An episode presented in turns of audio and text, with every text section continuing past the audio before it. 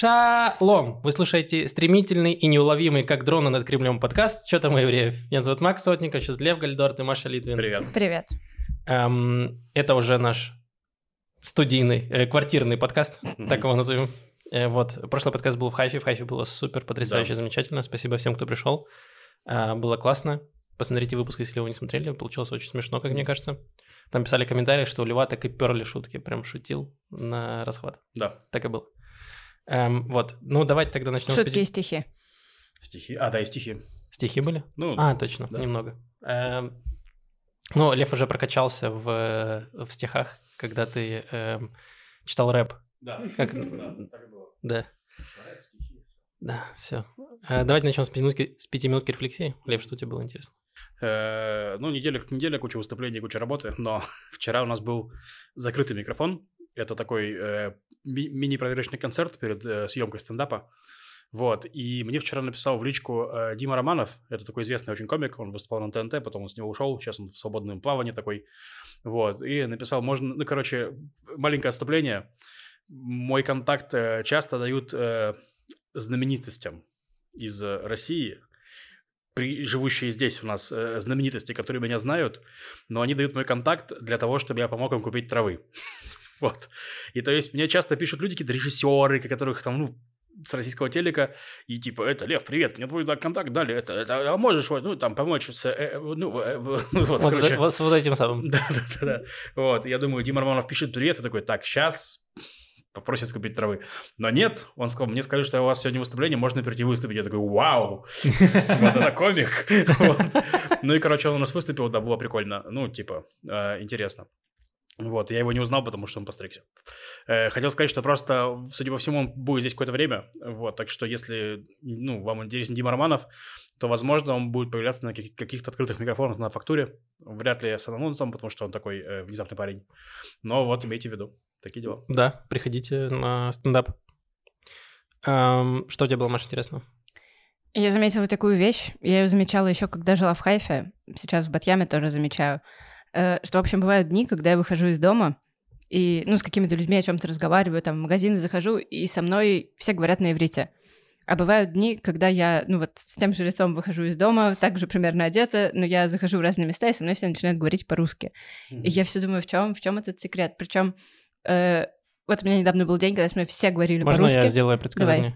Потому что не все знают русский. И не могут с тобой начать говорить по-русски. Нет, ну даже знаешь, ну, тебе такое? Максим, в Яффа я захожу в Маколет, и там стоит э, мерчен- ну, мерчендайзер, раскладывает какие-то вещи э, по полкам, и он э, постранился, чтобы дать мне дорогу, и говорит мне, «Бевакаша, принцесса». Где на мне написано, что я принцесса? Ну, то есть приятно, конечно, но почему? Ты же в Короне была тогда. Где? В Короне. А, э, да, в гигантском русском кокошнике я зашла в этот магазин. Не, просто у, у Маши была маска на лице, он такой, а у нее корона, все нормально. Нет, ну, в общем, загадка. Иногда вот в русском магазине в Батьяме ко мне обращаются на иврите, а иногда на русском. И, как правило, это, ну, прям вот, вот весь день это продолжается. То есть ты думаешь, что есть типа, одежда, для- русская одежда и не русская одежда, так Или, может, получается? выражение лица какое-то э, более кислое, менее кислое. Я не знаю, мне кажется, у меня оно все время э, примерно одинаково кислое. Я не знаю, у тебя есть теория? Э, Нет, но могу порекомендовать принимать щелочь немножко, чтобы у нас сбавила свою кислотность и проверять, вот, сколько щелочи нужно, чтобы люди начинали говорить с тобой на иврите.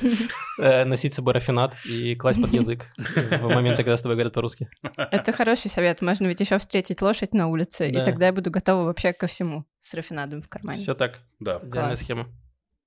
Что у тебя, Максим? Э, У меня сломался самокат. Опять О, нет. истории про самокат. И это Так, такой... погоди, это последнее. Видимо, да, потому что у меня был план, что мы с ним будет- будем жить долго и счастливо и умрем в один день, очевидно.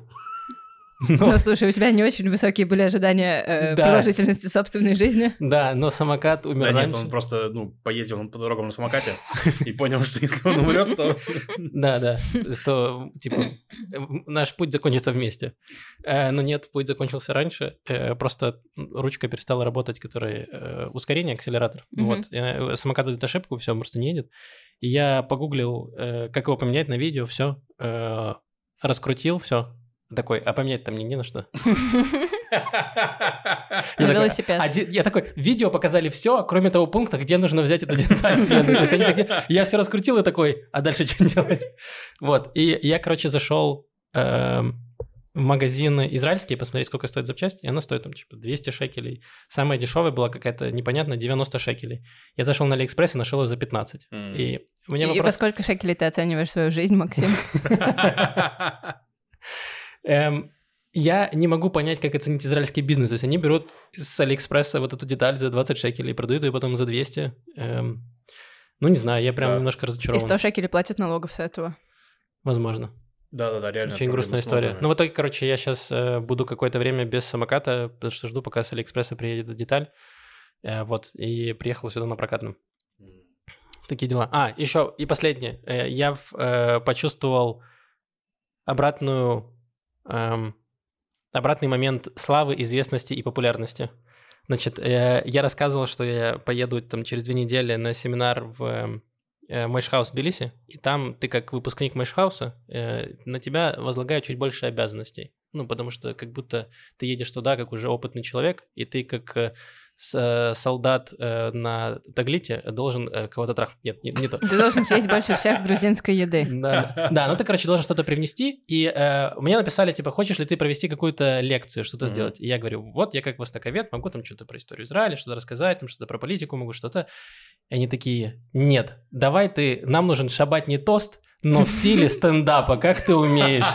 И я такой, я нигде никому не говорил, что я стендап-комик. И что такое нахрен шабатний тост или стендап? Это... Я, конечно, рад, что мой Хаус уже ушел от момента анекдотов застольных и перешел уже как молодежное движение в стендап, но я еще не знаю, что это вообще Тосты — это не очень молодежное движение. Ну, я, я, короче, я не знаю. Если у вас есть идея, что такое э, шабатний тост и как он может быть в стендапе, просто напишите мне в комментариях, у меня ноль идей пока. Реально ноль. Да. Вот, кстати, ты замечали, что вот Баруха та Адонай Алгейну это... Дальше- накидываешь шутки, я не знаю. Бывало вас такое? Бывало вас такое, да, что стакан для Гадиша. Я не знаю, что там бывает, Наполовину полон. Я, кстати, очень в плане шабатнего тоста, э, там же, э, как ты, ты моешь руки, не ешь, ну, ждешь, пока э, Раби сделает этот самый, ну, кадиш, да? Кидуш. Кидуш, кидуш, извините, кидуш, кадиш, это другое, это за упокой. Вот, сделает кидуш, получается, над едой, осветит еду, вот.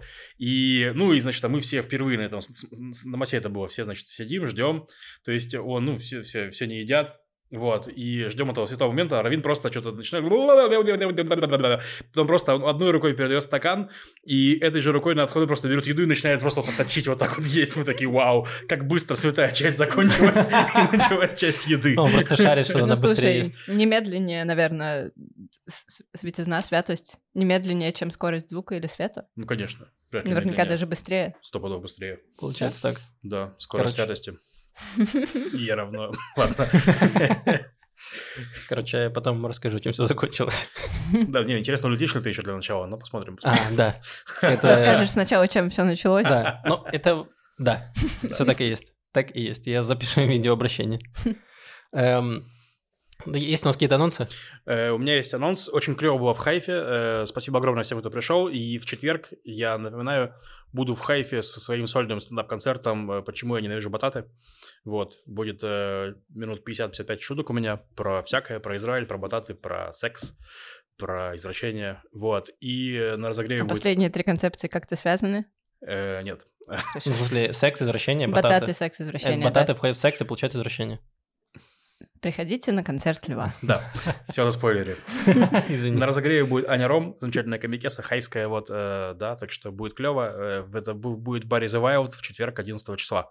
А в Тель-Авиве 11 числа будет э, концерт Ялу так, под, называемым, под названием «Авангард стендап». Там будут стендап-комики неформатные, то есть только хардкор. То есть, то есть вам нужно будет прям, ну, не просто накуриться, чтобы все понять, а прям Нужно более прийти с тяжелые наркотики. открытыми, с открытыми, чтобы преисполниться. Нужно прийти максимально открытыми чакрами, Да. и вы выйдете туда преисполнившись. Именно так. Вот. э, Вечер проведет Юра Муравьев. Он классный. И комиков под- подбирал тоже он. Так что будет интересно. Да, Давай начнем с новости, серии новостей, которые начались на прошлой неделе, которые привели там к ракетным атакам на юг Израиля Мгм. и э, к какому-то такому политическому кризису, как будто. Ну, не совсем так, но я расскажу. Давай. Короче, э, в, в тюрьме от голодовки умер один из лидеров исламского джихада по имени Хадр Абдан.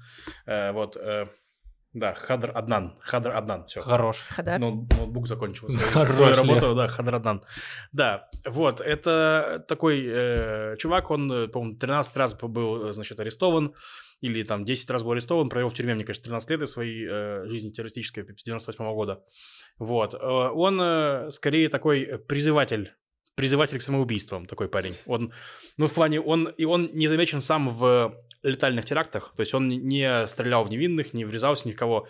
Он кидал там камни, ну, такие, и очень много давал проповеди на тему, что нужно убивать евреев и нужно делать как можно больше терактов самоубийств. вот такой парень. Э, Также он, ну, был спикером, один, одним из спикеров исламского джихада, то есть это, типа, такой чувак. Вот, он э, последние разы, когда его арестовывали, он сразу начинал голодовку, и по итогу голодовки его отпускали. То есть он там голодал дней 55-65 дней, там, ну, его отпускали. В этот раз он голодал 77 дней э, и умер. Вот, не хватило здоровья. Вот, в ответ э, пал- палестинские группировки Газы, то есть э, Хамас и Исламский джихад, они, значит, начали э, говорить, что мы отомстим. В итоге за несколько дней запустили по Израилю в сумме 50 ракет. Э, никто не погиб, к счастью, но есть пострадавшие. Там 12 человек пострадало, получили ранения и так далее. Вот, э, это вот что случилось. Израиль в ответ сделал то, что он делает часто. Это, ну, грубо говоря, есть, есть некоторый статус-кво. То есть, если что-то не нравится Хамасу или исламскому джихаду, короче, палестинцам, нашим э, врагам, э, да, они атакуют. Если никто не погиб, они атакуют. Если, если они атаковали по югу, типа по Сдороту, по там Ашкелону, возможно, по каким-то кибуцам там, и никто не погиб, то Израиль отвечает э, легко и нелетально. Он там бомбит какие-то строения в Газе, говорит, что мы уничтожили наблюдательный Как- пункт террористов. Да, наблюдательный пуль, какой-то склад, и э, там туннель побомбили. Да, и типа ни- никто не погиб, но ответили. Вот. И как бы на этом эскалация заканчивается. То есть Газа больше не отвечает, и Израиль больше не отвечает. То есть вот, вот такой статус-кво у нас. То есть мы что-то делаем такое. Если, если повод какой-то более жесткий, Газа сильнее бомбит там, по Тель-Авиву или там, например, по другим городам, или больше ракет, то тогда Израиль сильнее отвечает. То есть вот год назад, мне кажется, была точечная ликвидация. То есть, ну, в таком духе. То есть в Израиле есть способы сильнее отвечать, но просто есть некоторые, это негласные абсолютно договоренности, что статус-кво такой, что... Но там нужно еще обозначить, что чем серьезнее Израиль отвечает, тем больше мирных жителей в Газе умирает. Да, конечно. Э, вот, поэтому даже когда в прошлом раз была там точечная ликвидация, там все равно погибло еще какое-то количество мирного населения, которое, потому что Газа очень плотно населена, и Да. там понятно, что все эти террористы, они прячутся среди мирного населения. Да, да, да. Это их такая тактика. И все, и когда ты пытаешься даже точной, супер точной ракетой стрелять в дом с террористом, то все равно гибнут еще люди вокруг. Вот, и поэтому тут тоже нужно принимать во внимание. Да, нет, я, я все, все, все это понятно. Не, я просто больше думаю, для что- слушателей, которые конечно. задаются вопросом, почему это Израиль бомбит сараи, а не бомбит террористов. Да, все так. То есть э, ликвидация террористов сопряжена с тем, что будет погибать много людей. Это вызывает, ну, во-первых, это плохо, во-вторых, это и негативную реакцию, и, про- и, это, и это раскручивает механизм Да, эскалации. в мире это воспринимается как э, типа насилие, которое, ну, типа, не должно вот такое происходить. Типа Израиль как более сильная страна, и она вот бомбит, э, значит, еще и страдает мирное население. Оно страдает, типа, от оккупации, так назовем ее, Мгм. и еще от, э, и от ракет. Да, вот. Но у нас сейчас, э, как мы знаем, самое правое правительство. В нем есть партия Оцма Иудит, Еврейская сила, Бенгвир, которые как раз обещали, что мы будем жестче отвечать.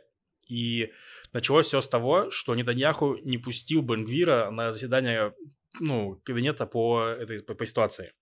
Вот, хотя Бенгвир Там занимает... как-то кабинет безопасности, да? Ну да, да. такое? Хотя Бенгвир занимает должность э, министра по национальной безопасности. Вот. Его туда не пустили. И там это было... Я читал эти новости в канале Амита Сигаля, ну, это жу- журналист э, израильский, там было типа написано, там первая новость. Бенгвир требует, э, чтобы пустили на заседание кабинета безопасности. Там, короче, вот э, следующая новость, не пустили, и там фотка без него. Ну, Просто Хемингуэя попросили написать самый грустный рассказ. Там нужно сказать, что кабинет типа формируется премьер-министром, и он сам решает, кого, э, собственно, позвать в это. То есть это было решение Нетаньягу. Да, это было решение А можно Нетаньяху. приводить своих плюс один? Но вот, э, видимо, да, а Бенгвира не привели. Проходки не хватило им. Да. Вот. э, И, короче, Бенгвир, значит, заявил, что это недопустимо. Партия Оцма Игудит не будет голосовать с коалицией, пока эта ситуация не разрешится. И они провели съезд партии в Сдороте, как раз городе около Газы, который подвергается обстрелам. Короче, и э, Нетаньяху и Бенгвир обменяли, обменялись потрясающими заявлениями. Значит, э, Бенгвир сказал, что если Нетаньяху не хочет меня видеть в правительстве, может меня уволить. А Нетаньяху сказал, если не хочешь быть в правительстве, можешь уволиться. Но политические аналитики склонны говорить то, что никто не уволится, потому что ситуация для них политическая такая, что если они... Блин, ну, Бенгвир захочет для себя отдельный кабинет э, министров э, национальных. Ну, знаешь, как свою полицию отдельную, А, гвардию, так свой- он со- свой свой кабинет, кабинет, отдельный. да. Он будет сам приглашать, кого захочет. Ну да, да, да. Вот, решение. Ну, короче, да. То есть там все говорят, что, ну, окей, по- по- побурагозили, значит, э, набрали какое-то количество, возможно, ну, очков политических, но ничего не изменится, потому что если сейчас будут выборы, то они прям сильно проиграют, потому что как будто бы они обещали, что эта коалиция будет правая, сильная, клевая, и пока она вообще не клевая. То есть это в плане не только мое мнение, но и даже избирателей, это видно и по опросам, и по всему, что все недовольны, как они работают, потому что они выиграли выборы разгромно. 64, ман- 64 мандата для Израиля – это прям вау, В победа. течение последних э, четырех лет у нас было шесть выборов. Это реально очень разгромная победа. Да, потом они два месяца собирали эту коали- коалицию, которой вроде бы, вроде бы они вс- все совсем согласны друг с другом, но не два месяца жестко торговались. Потому что никто не доверяет Нетаньягу. Я знаю, вот, я просто к тому, что я пытаюсь дать, ну, тоже как-то дать э, экспозицию. Два месяца торговались, потом они пытались провести совершенно жесткую версию юридической реформы, э, мы подробно говорили.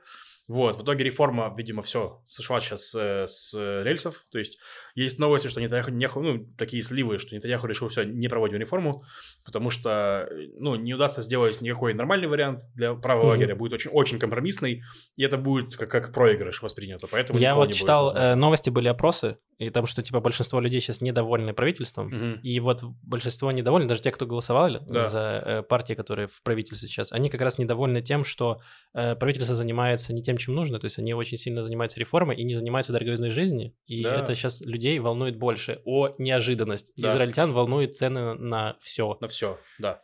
Вот, и там есть еще тоже второй скандал с- в правительстве, это то, что есть, грубо говоря, у нас, ну, сейчас коалиция это праворелигиозная, то есть Мгм. там есть, э, грубо, грубо говоря, Ликуд, это сейчас центристская партия, можем, можем так сказать, хоть немного, да. Есть ультраправые партии, это э, Оцма Иудит и э, праворелигиозная э, Цанут Датит, э, Мгм. религиозный сионизм, и две ультраортодоксальные партии, получается, ШАС или Тора. Вот. И для партии ШАС и Тора очень важно провести закон о призыве, который сделает так, что их э, молодых харидим не будут призывать. Вот. Ну там, там, Там не совсем такое, там не просто не призывать, э, им наоборот, как, им уменьшат возраст, до которого их не... В общем, там такая проблема, что их не призывают до, мне кажется, 26, и пока их не призывают, они обязаны учиться в Ешиве. То есть их не призывают только если они учатся в Ешиве, а не каждый хридим хочет учиться в Ешиве. Ну, то есть это не для всех все таки Но ты не можешь выйти на...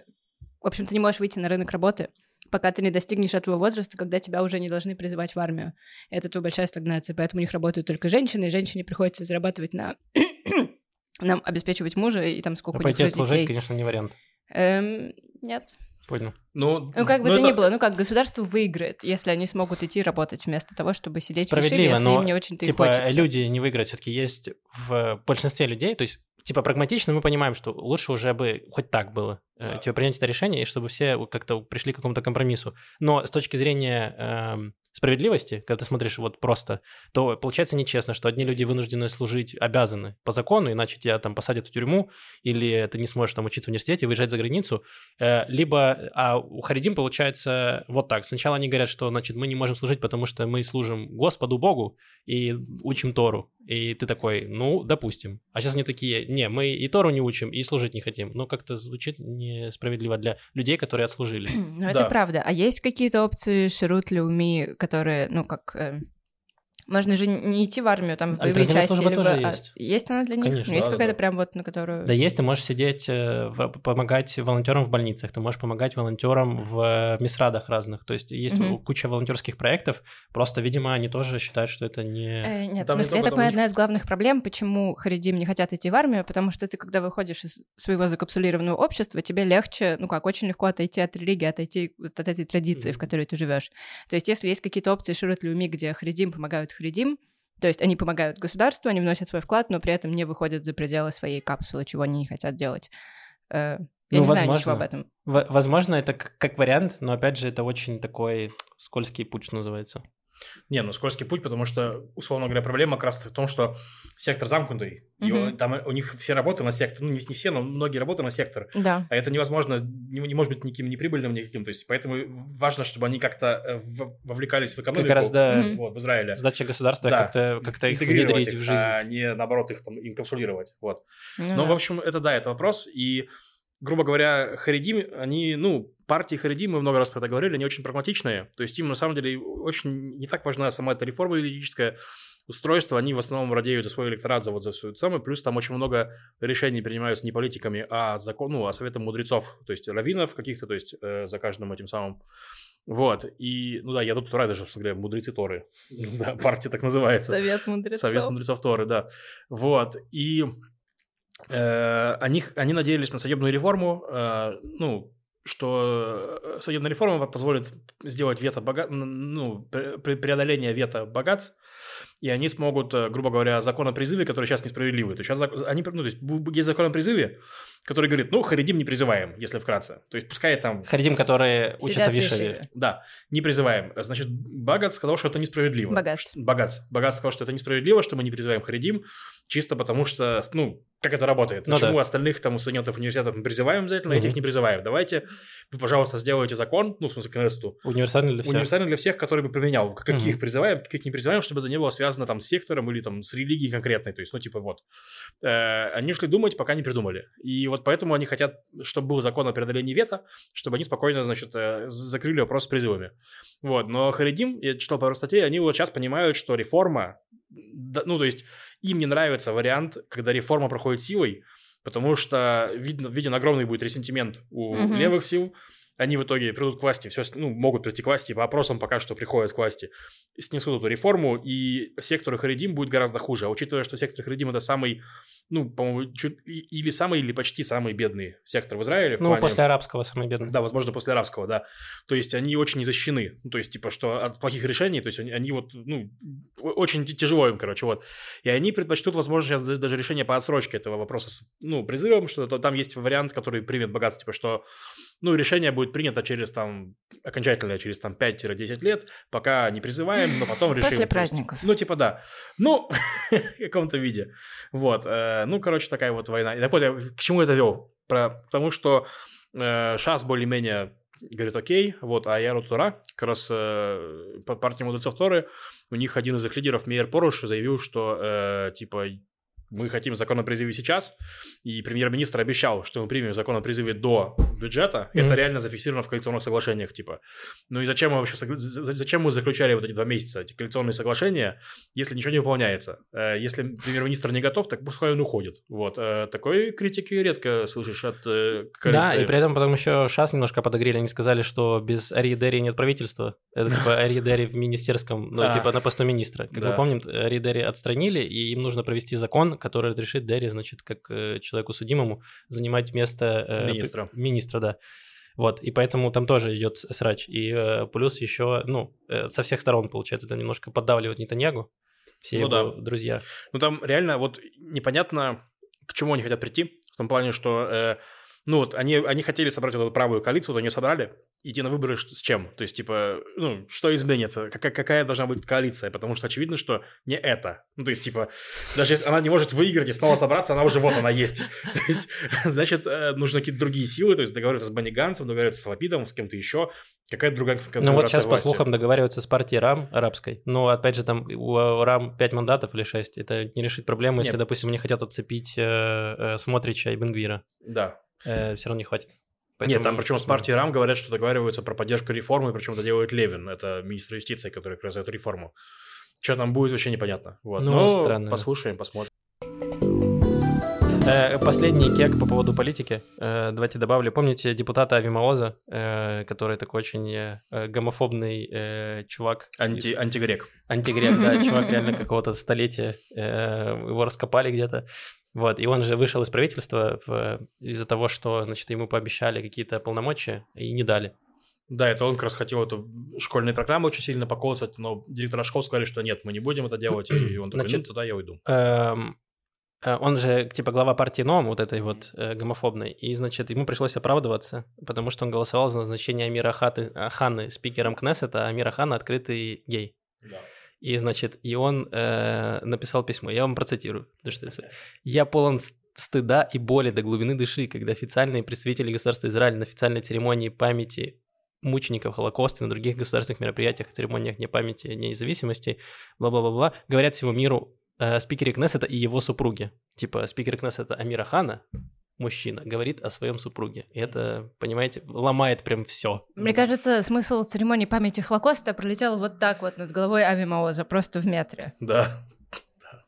Прикольно, если бы он такой, я голосовал за назначение, но я ампутировал себе палец, которым я голосовал. Да, он, он признает, что он совершил ошибку и кается, вот, и он, по- по- поки- он э, после голосования он стал в знак протеста и покинул пленарное заседание, и дальше значит, невозможно согласиться даже молча и без протеста с инженерией разума, которая создает новую общественную позицию, которая поднимает новую семейную модель и наносит ущерб нашим фундаментальным ценностям как народа Всевышнего и как еврейского государства. И, ну, там дальше, Я- дальше, можно дальше. просто напомню быстро, да, если вдруг кто-то забыл об этом, как Ави Маоз, что среди людей, которых нацисты отправляли в фашистской Германии в лагеря, были не только евреи, были э, цыгане, были славяне, были разные другие народы, были геи, были люди с э, какими-то физическими болезнями, были люди с тоже. ментальными какими-то состояниями. Эм, все отправлялись в лагеря Да, э, смерти. Ави Мосс абсолютно э, отвратительный персонаж, который, я надеюсь, э, никогда не будет в, в парламенте никогда больше. После этого. Да, да, да. э, просто какое-то пещерное представление о мире. Абсолютно отвратительное.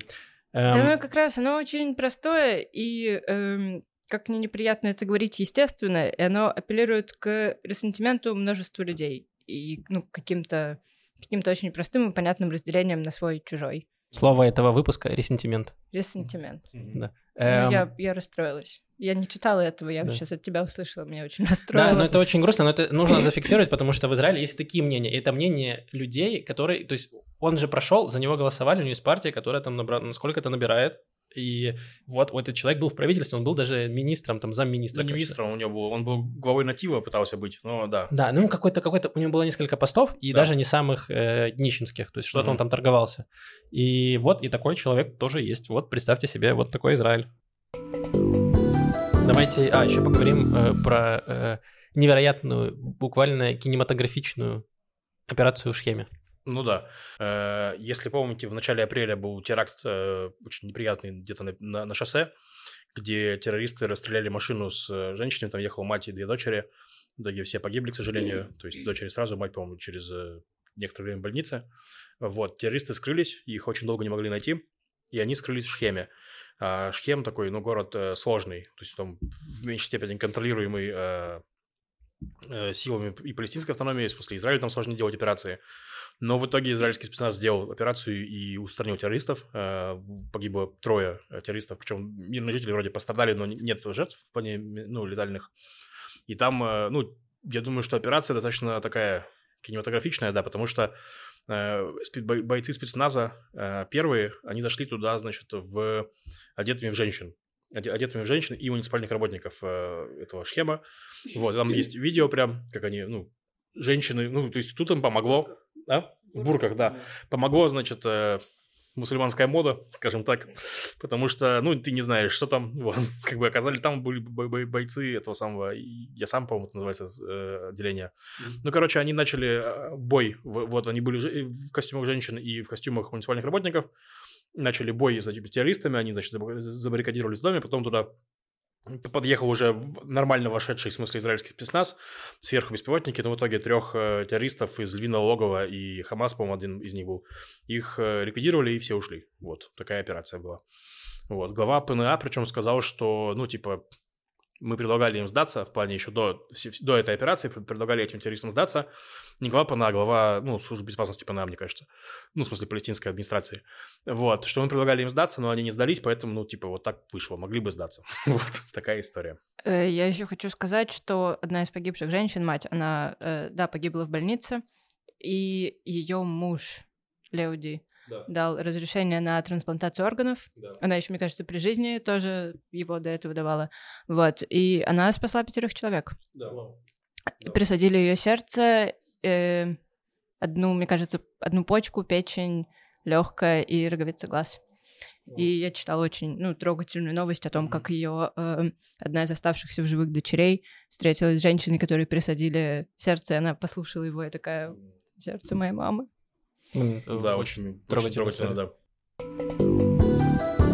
Давайте перейдем от, э, к менее трогательным историям э, про экономику. Так. Несколько новостей. Эм, Вы знаете, что Израиль контролирует э, цены на некоторые продукты первой А необходимости. что, какие-то... не- а, ну, да.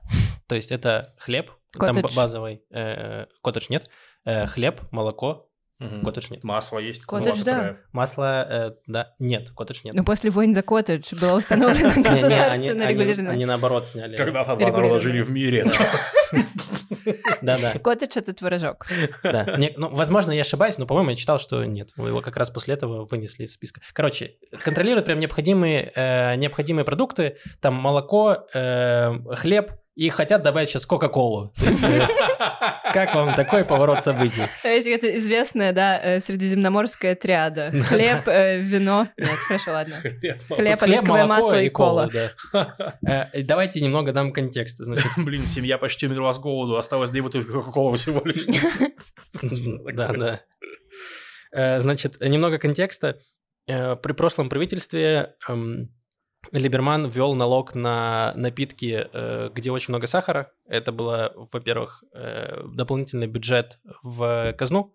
Во-вторых, это типа ну, как будто более для более здорового питания они такие вредные напитки будут подороже, чтобы, значит, э, не эм, Да, хотел сказать только, что выпили они... полезную морскую воду. Нет, они еще и на Коузира тоже подняли, хотя в ней нет сахара. Но э, в ней полезного мало. Да? Ну, насколько я знаю, я не специалист, но насколько я знаю, все вот эти диетические напитки, они э, плохо влияют на твою инсулиновую систему. То есть ты чувствуешь сладкий вкус, и организм такой инсулин. А, ну, нет на самом деле повода выделять инсулин. Ясно. вот этот поворот. Короче, э, Инсулин. Да, и они, значит, ввели, э, ввели этот налог, и это приносило 800 миллионов шекелей, этот Мгм. налог. Это прям, ну, много, будем честны. Не знаю. Ну, нужно смотреть. Ничего себе, миллионер сидит посмотреть. Ну, не Нет, знаю, ну в не плане так уж смотреть по много. бюджету в плане скорее. Ну, короче, это прям сумма, эти деньги можно на что-то потратить. Так, Например, на Нацгвардию Бенгвира. например, да. Спасибо, да, хорошо. Сходится. Там примерно по цифрам где-то плюс-минус. Э, но пришел, значит, смотрич и такой, отменяем налог, кола каждому. И, значит, он, от- он убрал этот налог на сладкие напитки, и кола стала чуть дешевле. Нет еще, но станет. Вот А. в этом и поворот, что нет, потому что компания Coca-Cola Израиль сказала, что не поднимут цены на 7%. И там начался бунт. Наша, э, моя, ладно, моя надежда всего Ликуда, Нир Баркат, бывший мэр Иерусалима, такой говорит, ах вы, э, чертова корпорация зла, значит. Если вы так себя поведете, то мы добавим этот э, Кока-Колу в список регулируемых продуктов. То есть мы, государство будет устанавливать на него цены. И все такие, конечно, охренели. Ну, типа, эм, чего? Ну, то есть ты понимаешь, когда у тебя есть там молоко, у тебя есть хлеб, у тебя есть там масло, ну, какие-то базовые продукты, которые ты все время используешь в повседневной жизни, которые тебе нужны. И такие, и Кока-Кола. Ну, типа, я бы понял, если бы они добавили хумус, я не знаю, что-то, питу. Э, не, они такие, Кока-Кола. И э, прямо это, ну, какая-то парадоксальная очень вещь, что вот Кока-Кола стала таким прямо, знаешь, очень важным. То есть есть вот э, эм, служба в армии, Мгм. э, войны за закон о призыве. И сейчас вот закон о Кока-Коле. Это будет вторая, значит, пункт номер два в предвыборных кампаниях э, Ядута Тура. Ну Да, там еще мало того, там я видел, что э, Давид Битан, это кто такой тоже ликудник, э, он предлагал ввести регулирование на вообще на чуть ли не все товары вообще, как, какие, какие есть, продуктовые. И я думаю, вау, вы называете себя правой партией, что? Да, Что это регулирует такое? цены на все. Да. Я вспомнила анекдот. Поскольку мы здесь все 30-летние люди, Мгм. Короче, был анекдот, да, э, очень старый, о том, как приходит представитель Кока-Колы к папе римскому и говорит, слушайте, у вас есть такая молитва популярная, где там говорится, хлеб наш насущный, дай нам днесь. А как вы думаете, что если заменим там хлеб на Кока-Колу? И папа римский говорит, не-не-не, и они, значит, торгуются, торгуются, он предлагает ему больше и больше денег, там доходят какие-то безумные суммы. В конце концов, представитель Кока-Колы говорит, подумайте, уходит, и, значит, папа римский звонит э, кардиналу, одному из кардиналов, и такой, «Э, слушай, давай, короче, отменяем наш договор с булочными, есть предложение покруче. Ой, э, так, э, Кока-Кола это еще полбеды. Дальше э, Смотрич перешел к молоку. Значит, э, но там ладно, надо сказать, что Смотрича подставили. Здесь э, обычно всегда... Коровы? Я Виктор Либерман. Эм, обычно, конечно, все звучит очень э, как отговорки, что это все типа заслуги прошлого правительства, но в этом случае так и было. Значит, э, что произошло буквально несколько недель назад, наверное, э, по соглашению еще с прошлым правительством э, было достигнуто, что молоко, цены на молоко поднимутся на 16%. На, Да. мол- на все молочные Там продукты. была, от- это Там была отсрочка. история, там да. было, да, там было, у них, ну, это- были долгие споры, и они согласились, короче, и- и у нас цены на молоко регулируются, и они регулируются, то есть по решению правительства, и это происходит, э, короче, это происходит, это постоянно бюро- бюрократический процесс, и в итоге многие молокозаводы реально страдают в плане, некоторые банкротятся и так далее. Там, короче, суть в том, что э, э, цены регулируются на то, что молоко, которое продается уже в магазине, но э, сами эти компании, которые разливают молоко, они покупают его сырое молоко еще до этого у фермеров. И вот там цены не регулируются. И фермерское молоко подорожало гораздо, и поэтому компаниям невыгодно... То есть это был скандал был с маслом точно такой же, потому что для масла нужно очень жирное молоко, а его невыгодно тогда продавать на масло, потому что масло дешевое. бла-бла-бла. В итоге, как решили проблему, они снизили акциз на... э, Открыли, значит, э, э, границы, грубо говоря, для масла. Появилось много, и появилось много импортного масла, которое, в принципе, решило проблему, потому что масла сейчас много, да, но там чуть-чуть подороже, но в целом, типа, у тебя есть нормальный выбор, э, относительно адекватные цены. И все, проблема решилась. И, значит, в этот раз возник скандал с молоком, цены должны поднять на 16%. 16% это много, ну, прям. Да, так вот, я хочу сказать, что они договорились с Либерманом, что э, они сделают э, постепенное повышение цен. Не- не- там, короче, было долго... Короче, что они сделали автоматическую индексацию цен на молоко теперь. И вот это первый этап автоматической индексации вот в этом апреле на 16%, да, Да, намного. я да. про это и говорю. Вот. И э, смотришь такой, как так? Мы боремся за городную жизнь, мы не имеем права поднимать цены на молоко на 16%. За дешевизну жизни.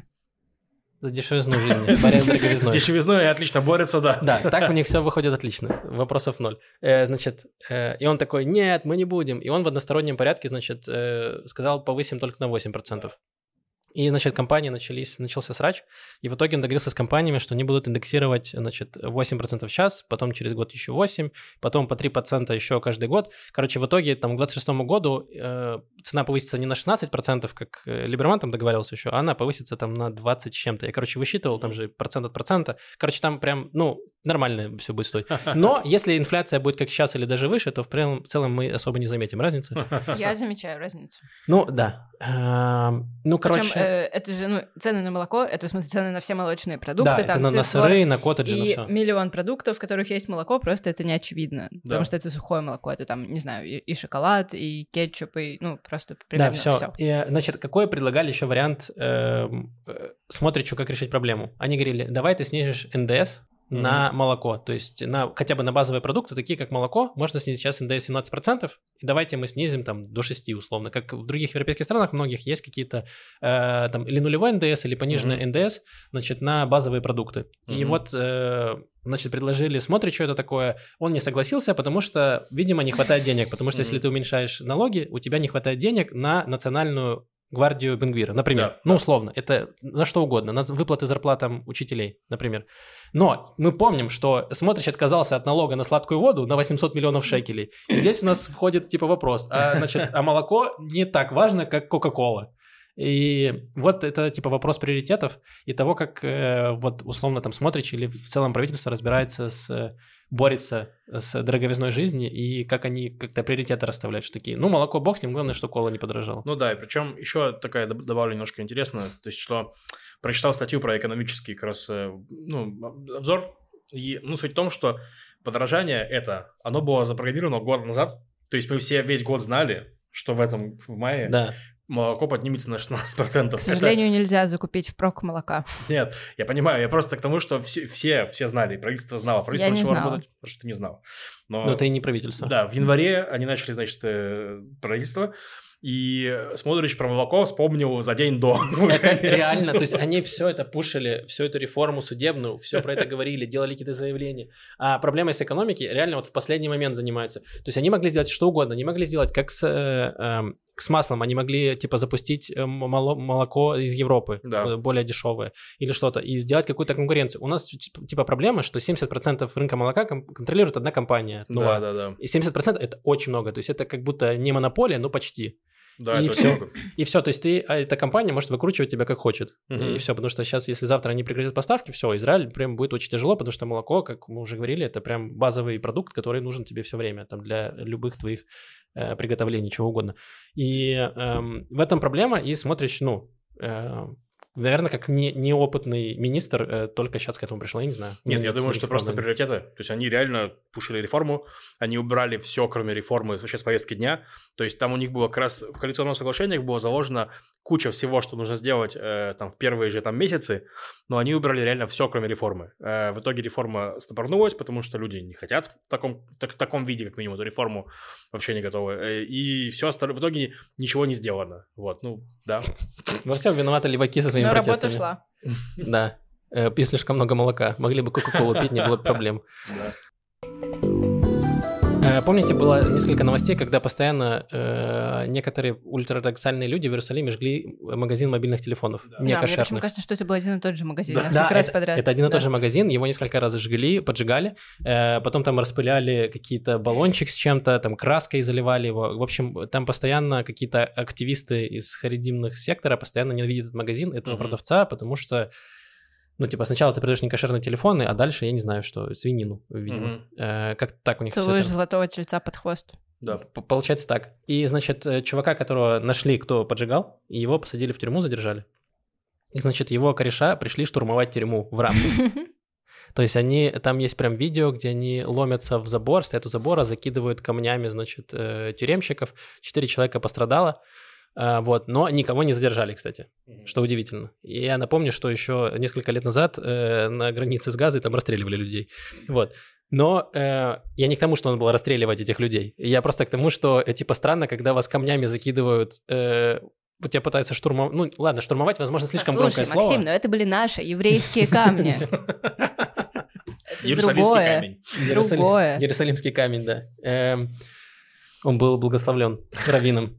Эм, ну, короче, как-то странно, что все это пропускают, типа, сквозь пальцы. Я рад, что хотя бы задержали людей, которые поджигают магазины, что это не нормализуется хотя бы так. Но странно, что когда у тебя чуваки просто забрасывают камнями э, тюрьму, Тюрьму. то э, полиция ничего с этим не делает.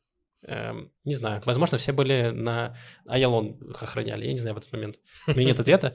Но да, так что если вдруг вы э, ходите со своим некошерным телефоном по религиозным районам, ух, опасайтесь.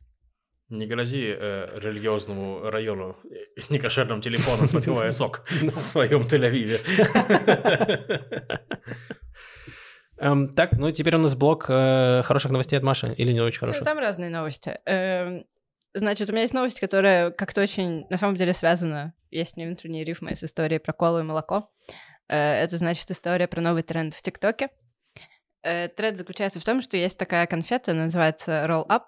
Это сложно объяснить. В общем, Ну, такой рулончик пастилы, нет разве ну такой? да, вот как пастила, которая натуральная и в рулончике. Но только в ней нет ничего натурального, это просто такая как полоска, рулончик, Мгм. ты его разворачиваешь, и это конфета. И она состоит из сахара, сахара и сахара, как любая такая конфета. Вот, а тред заключается в том, что ты э, берешь и делаешь такой пельмешек, разворачиваешь роллап и делаешь пельмешек, э, кладя внутрь мороженое. И э, когда ты, да, ты кладешь внутрь мороженое, заворачиваешь, такой получается конверт, и от этого э, конфета, она за... Короче, она твердеет. И ты это ешь, и она хрустит. То есть все сладкое, разные текстуры, хрустит, очень здорово. Э, И, значит, тренд пришел из Америки в Израиль. Все начали делать эти сладкие сэндвичи и есть их. Началось полное безумие. В магазинах закончились роллапы. Я, ну, не видела. Я и раньше не видела ни одного. В общем, я, до только на картинке, только на видео видела, что это за конфеты. Э, На них поднялись очень сильно цены. Одна стоит 15-20 шекелей. Не говорите Это Смотричу. 5-6 5-6 баксов. Да, не говорите смотричу. Э, В Америке ты покупаешь 10 штук за 3 доллара. Вот. И поэтому э, некоторые предприимчивые люди пытались на этой, на прошлой неделе провести контрабандой э, конфеты в Израиль. Значит, во вторник задержали двух американцев, которые везли с собой 170 килограммов конфет Roll. На прошлой неделе в целом было конфисковано 300 килограммов. И, значит, пару дней назад э, Минздрав, Минздрав Израиля выпустил заявление. Ну как, ну они написали пост в Фейсбуке. Но поскольку они министерство, то считай, что они вы- э, выпустили заявление. И там написано, что вот, Ну, короче, это очень опасный тренд. Имейте в виду, что там вот сахар, еще сахар, еще сироп, этот э, фруктоза, еще кукурузные сахара, все это очень вредно. Это провоцирует и заболевание сердца, и заболевание это, и диабет, и то, и другое. Вот, они говорят, Бахните лучше... колы. Пока она не подорожала. Это очень опасно для вас и ваших детей. И если вы хотите, то вот мы прикрепляем в комментарии э, полезный рецепт роллов. Я очень долго искала этот пост, нашла его, нашла этот рецепт, открываю. Знаете, какие там роллы? Значит, нарезаешь огурец Ну, там таким... э, слушай, слушай, слушай. Нарезаешь огурец очень тонкими полосками, э, заворачиваешь в огурец маленькую ложечку гвина ливана, ну такая, ну как творог мягкий. Э, вот так вот заворачиваешь, и в этот э, творог втыкаешь еще полосочки сельдерея и моркови. Это с- э, предлагают предложить вот это детям э, вместо мороженого, завернутого в сахарную хрустящую конфету. Неплохо. Ролл из огурца. Блин, я Но подумал... заметь, это противостояние огромного количества сахара и молочного продукта. Мгм. Да. Я подумал, что когда да. говоришь про роллы, я подумал, что такое, типа, возьмите рис, немножко рыбы и много батата. Да, и заверните, как вы это что-то любите. на богатом.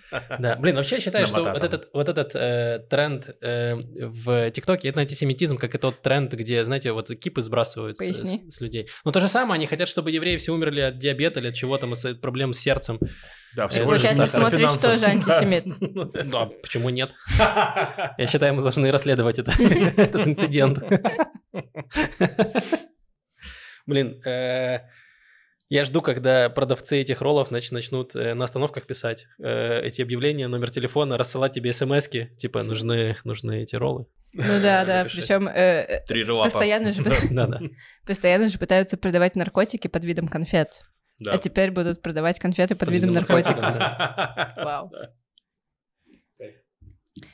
Э, Значит, еще у меня есть новость про Академию языка иврит. Академия языка иврит э, время от времени выкатывает списки новых слов. Это очень такой специфический институт, мало где такой есть. Э, У французов есть, потому что они очень любят французский язык, а больше нигде нет, насколько я знаю. Вот. Академия языка иврит следит. Какие-то слова ей не нравятся, она придумывает новые слова. Там сидят ученые, проводят заседания целый год и потом публикуют результаты. Вот, значит, э, я посмотрела список новых слов, там мало смешного. Э, но, э, в общем, они придумали ивритское слово для концепции газлайтинг. Э, теперь это должно называться гизлут дат. Э, гизлут — это от слова легзоль, э, легзоль, грабить, отнимать. То есть как будто у тебя э, отнимают твое мнение, Мгм. тебя грабят.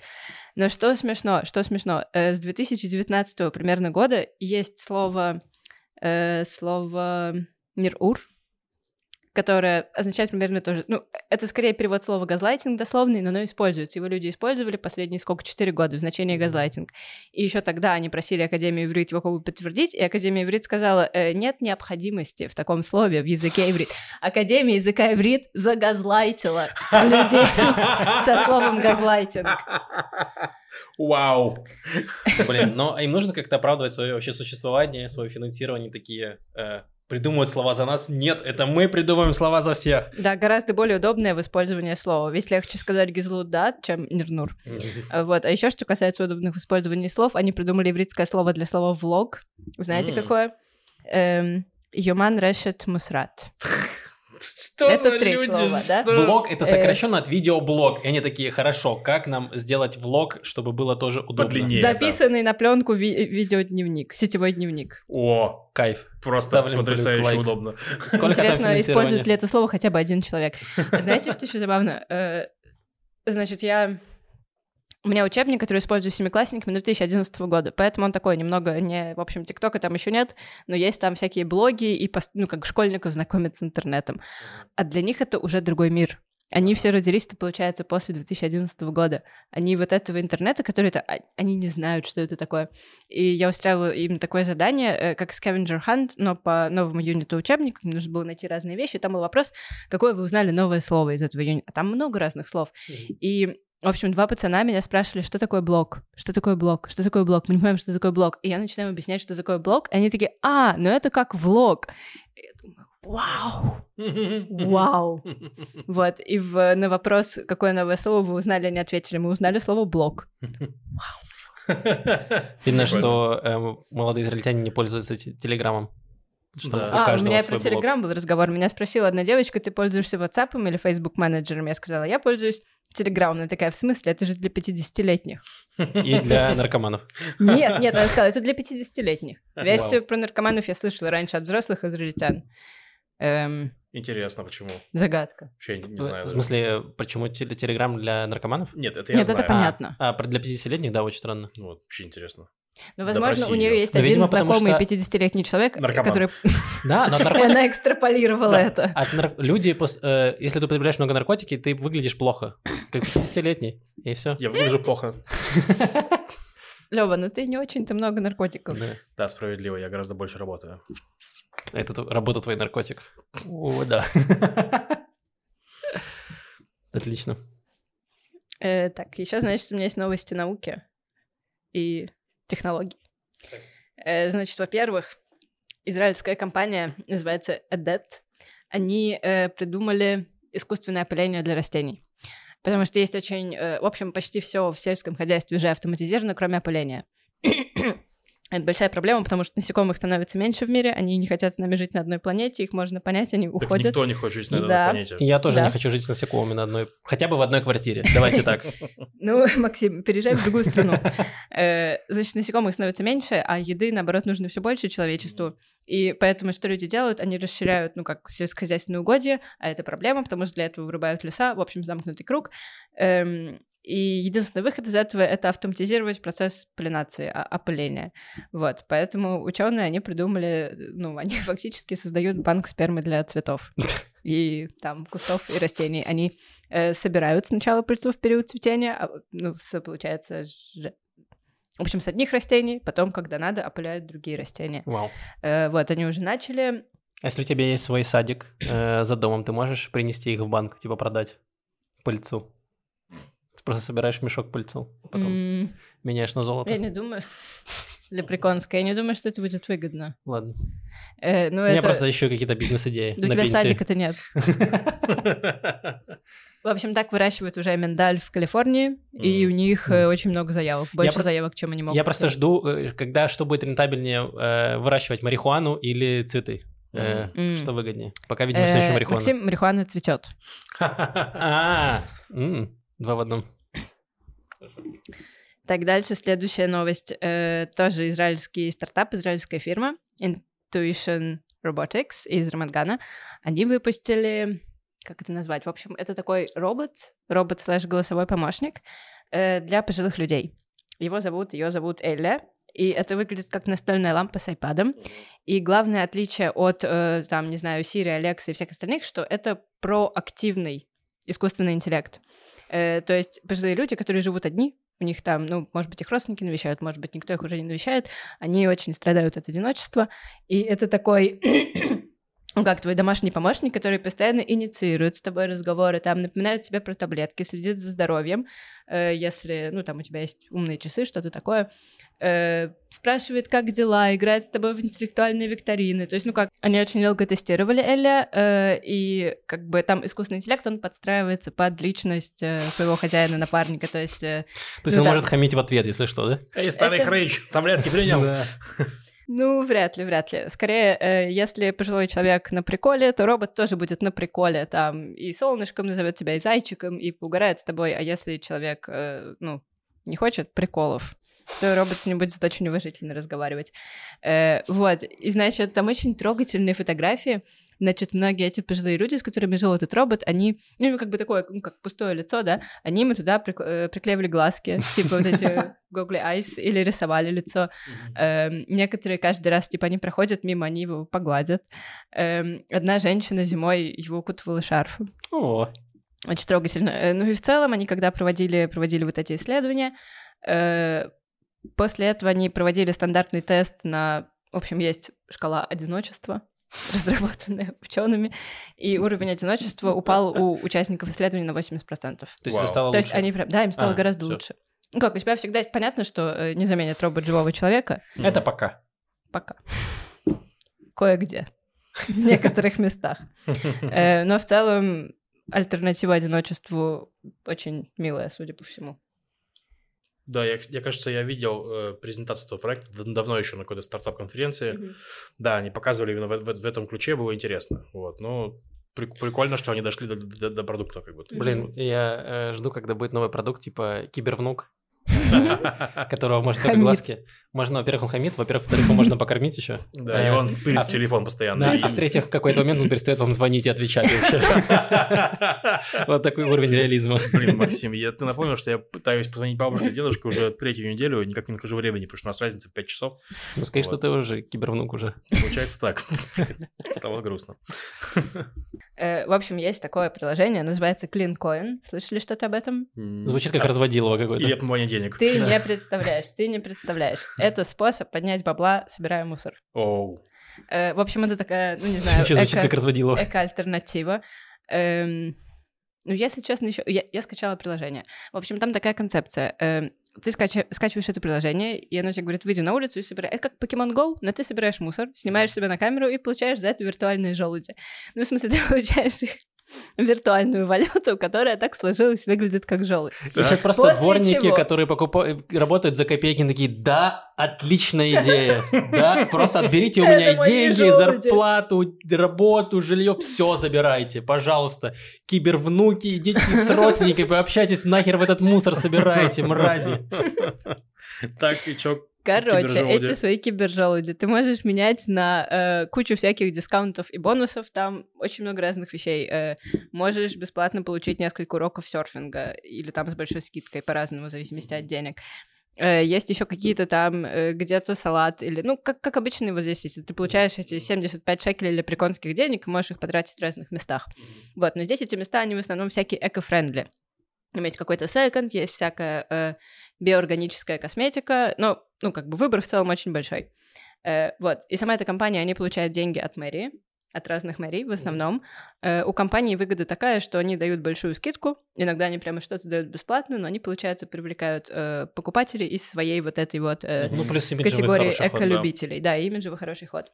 Вот, и там тоже, э, ну, искусственный интеллект, то есть ты каждый раз отправляешь видео, и оно рассматривается обычно до четырех дней, чтобы определить, что ты правда поднял, правда выкинул, выкинул куда надо, что ты никого не обманываешь. Да, там выходит другой внук, проверяет, выкинул или не выкинул, выкинул, в смысле, кибернук.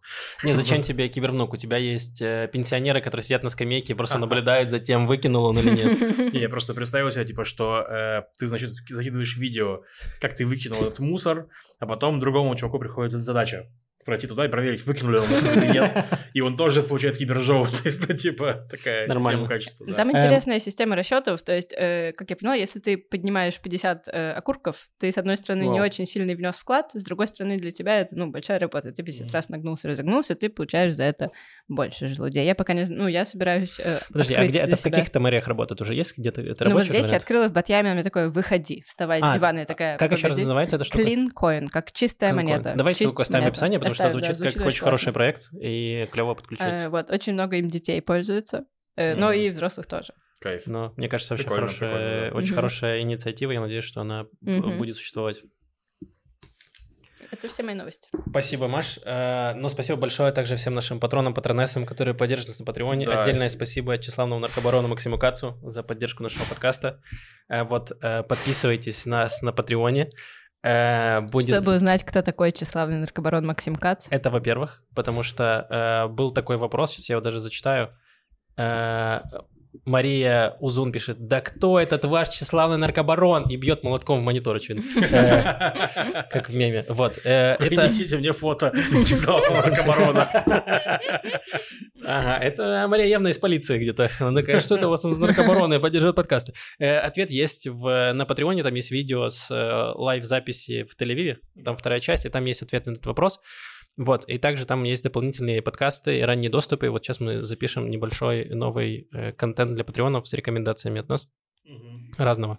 А, Несколько комментариев зачитаю из Ютуба. В, анони- в анонимной форме сегодня нет вопросов. Эм, Значит, э, пользователь с ником канал Субкультура пишет, спасибо, ребят, я с вами полтора года, и вы сильно повлияли на мое решение переехать в Израиль. И за те пять месяцев, что я здесь, здорово мотивируете меня и объясняете происходящее. Отдельный респект за мероприятие в Хайфе. Бывает им периодически, когда есть возможность. Люблю вас. Смотрим в нас- настоящее с оптимизмом. Э, Спасибо Вау, большое. Спасибо. Очень классно. Очень классный комментарий. Рад за вас, что вы смотрите с оптимизмом. Э, Я не думаю, что это наше, наше достижение, но мы рады, что э, Не помогли. помешали. Да, как минимум. А, наша э, хорошая подруга э, Дарья Имерман пишет, что мы классные, спасибо. И мы в прошлом подкасте, позапрошлом, вернее, просили какие-то интересные имена птиц, названия Да. птиц.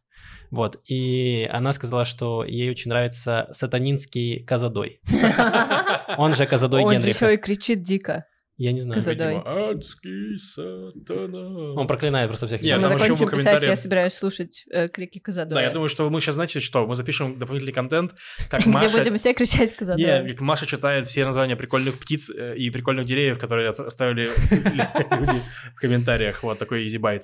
А мне очень понравилось имя птицы Кеклик. Там Кеклик. Кеклик. Да. Э, вот мне еще понравился классный э, э, пользователь Лето Элли Стрэндж. Моя любимая птица утка-мандаринка. Но мне кажется, что здесь неправильное название. Это утка с мандарином, и это не название птицы, а название блюда. Извините.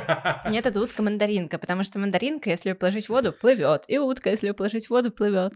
Так и какашка, если положить в воду, то же плывет. Так может есть утка какашка, Максим. Возможно. Эм, Блин, э, ну хороший комментарий, спасибо вам большое, продолжайте писать. Э, Кто-то там пишет просто комментарий для поддержки видео, это тоже считается, пишите такие А комментарии. знаете, как Казадой будет по-английски? Нет. Goat sucker. Вау, Common, серьезно? common goat sucker. Common. Goat sucker. Даже common, даже нет у него Еще ничего. есть вариант э, night jar. Ночная баночка. Я... Ночная баночка с сатанинским криком. Да. В общем, оставляйте комментарии э, на ютубе, это нам здорово помогает. У нас уже есть 5000 подписчиков, пожалуйста, продолжайте подписываться. До миллиона нам не хватает всего 995 тысяч. Э, мы уже за шаг до этого, до нашей мечты и нашей цели. Так нужно задать какой-нибудь вопрос, Максим.